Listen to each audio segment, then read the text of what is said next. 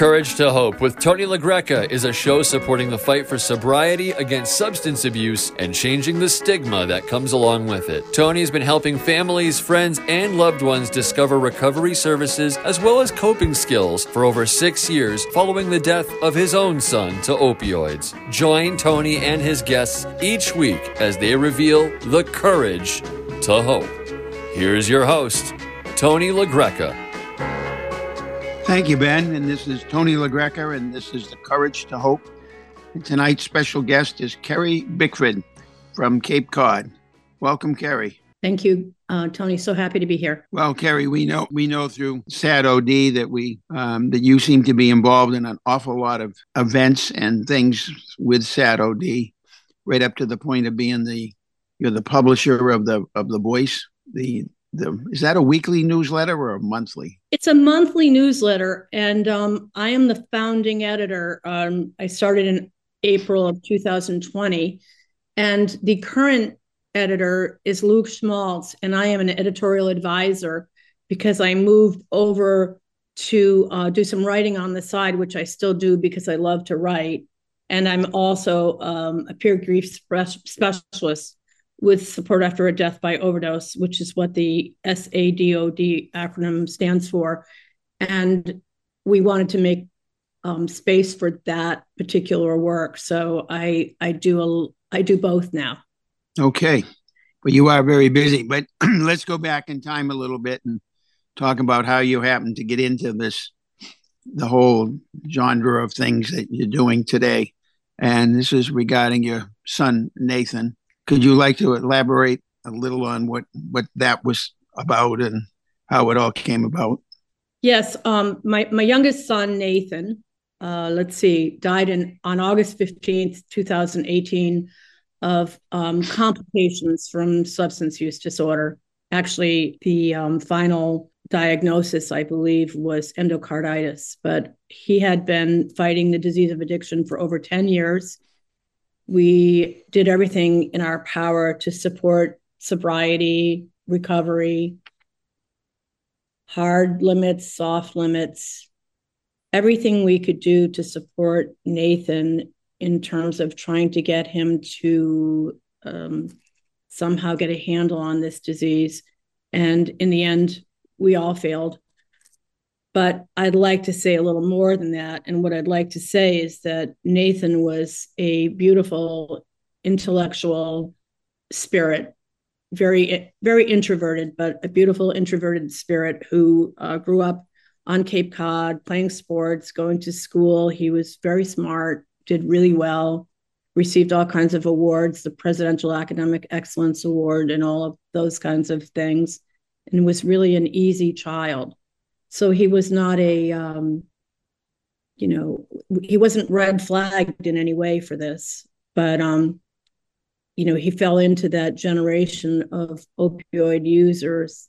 And um, once he sort of started, we just couldn't stop stop him. And that was probably in his the second half of his senior year of high school is when it all started. And like I said, 10 years of back and forth into and out of recovery with long periods of sobriety and just every effort he could make, he made. And he had a wonderful medical team, but he could not, he just could not um, somehow um, slay the dragon, as we say.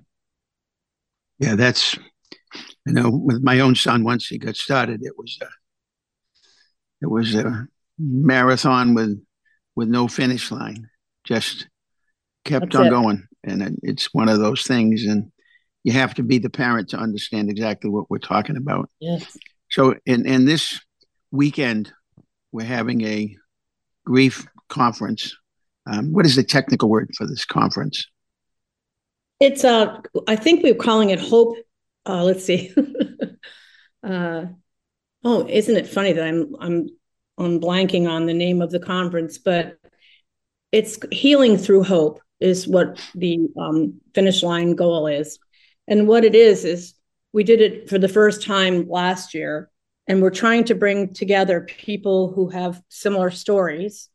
And there are a number of incredible workshops to help people deal with their grief um, see what it's like for other people, um, hear other people's stories, which are very similar, find resources to support them and their families, uh, find ways to um, do self care while they're grieving.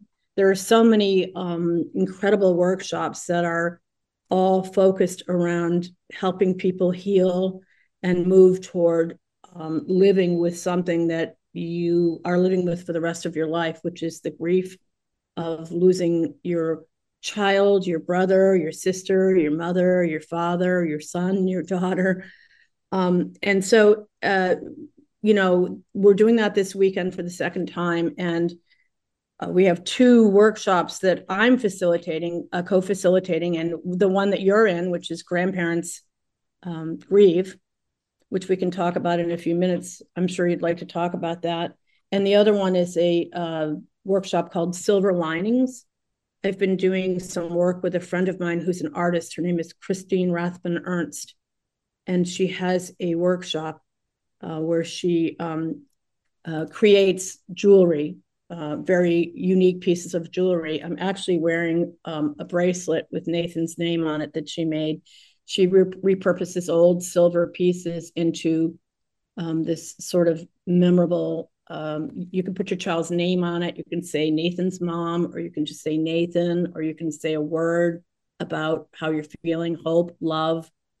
Uh, so we have a workshop. We had 40 people sign up to make a piece of jewelry. So that was well received. And there are many other workshops that will be, um, uh, you know, sibling support.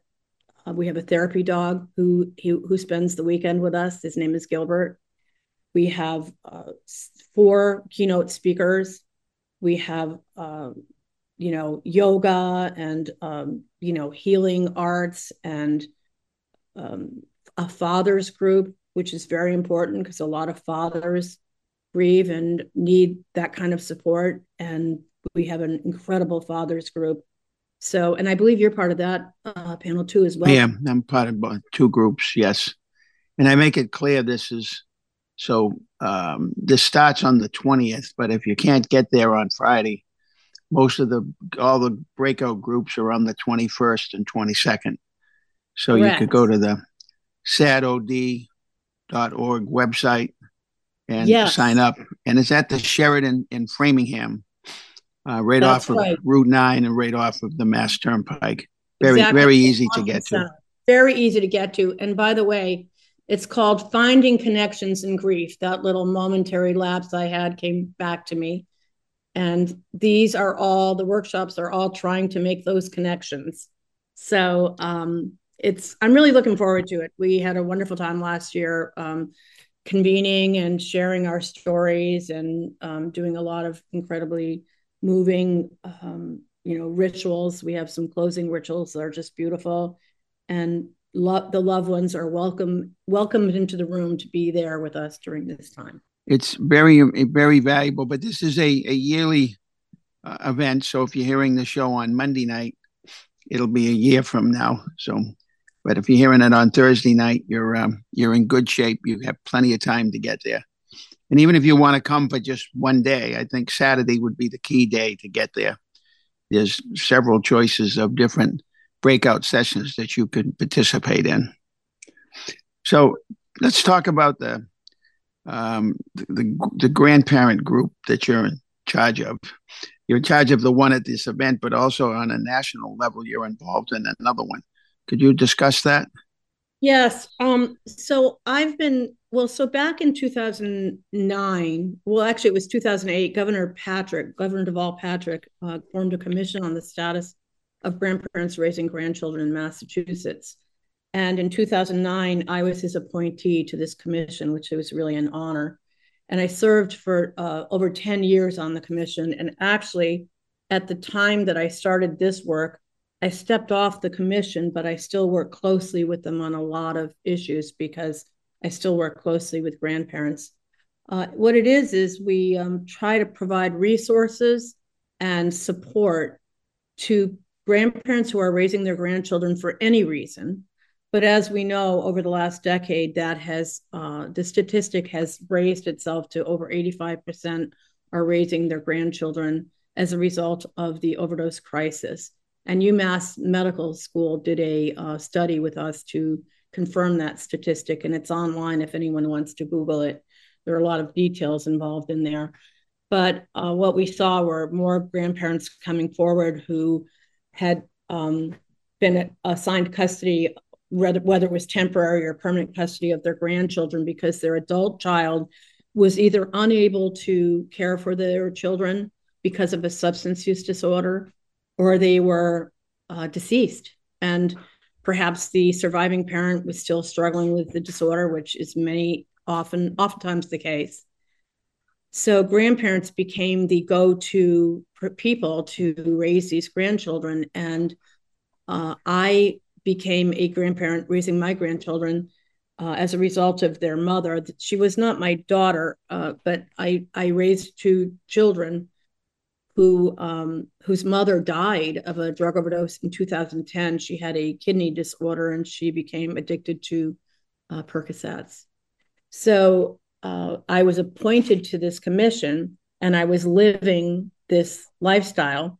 I was working in Barnstable County as a youth development educator, so I had a lot of colleagues and a lot of people in the community who could support me as we were trying to figure out how we were going to be more supportive to this population of people because I was one of the lucky ones. I have a husband uh, who, you know, he's a psychiatric social worker so he is really um, he was working i was working for the county so we were in a position where we could afford to do this but many grandparents are not in a position where they can afford it or or even retired and living off a a, um, a very you know limited income and now they've got grandchildren and at that point in time there was just nothing in place for them other than the stipend through DCF if they were to get the child through DCF.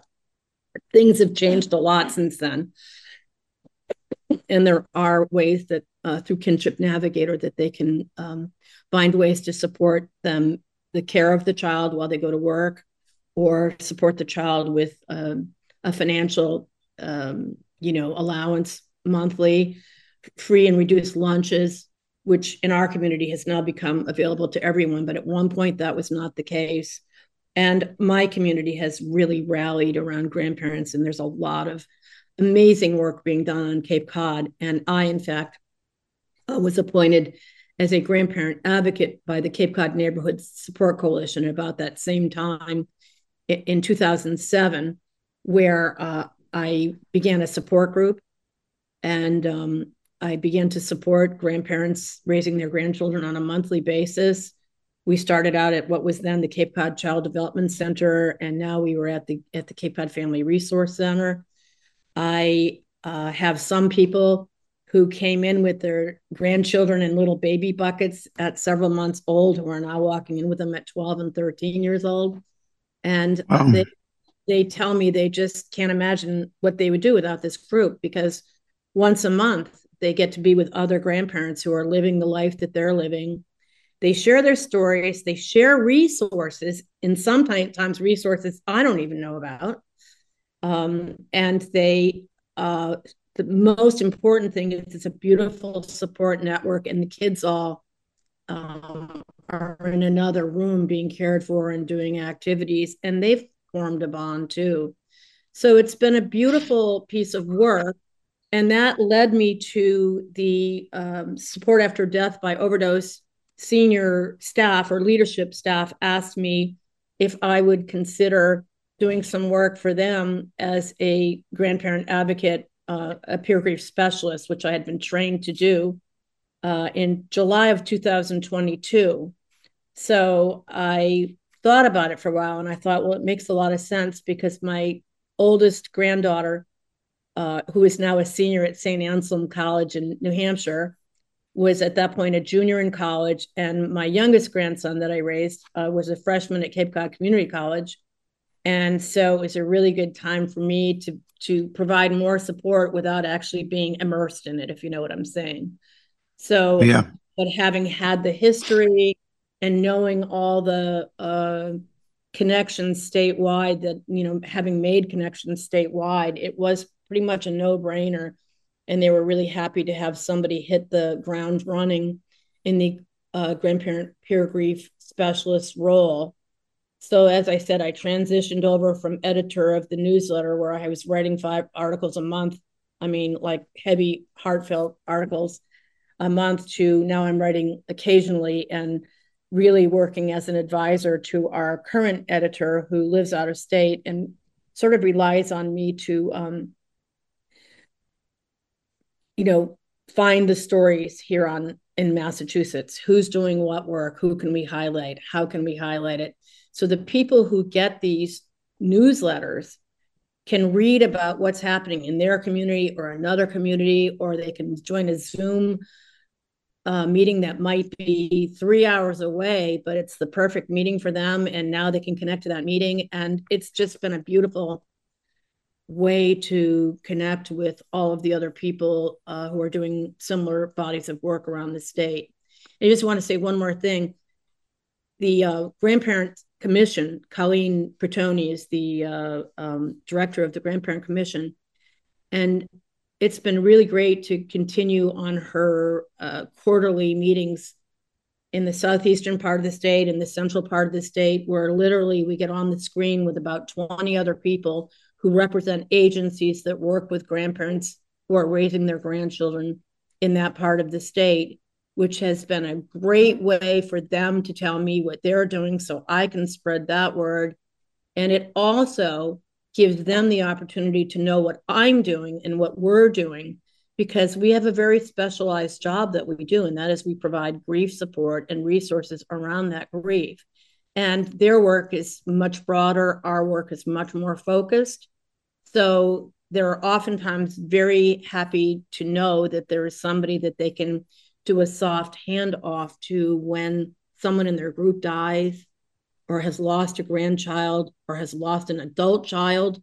Sometimes it's worse because the if the grandchild dies, they're left in the position of supporting the adult child and they um, don't get very much support themselves because they're supporting everyone else in the family and they they feel a little sad and lost about that. So that is the job that I'm doing at this moment and that is what I'm focused on uh, m- most.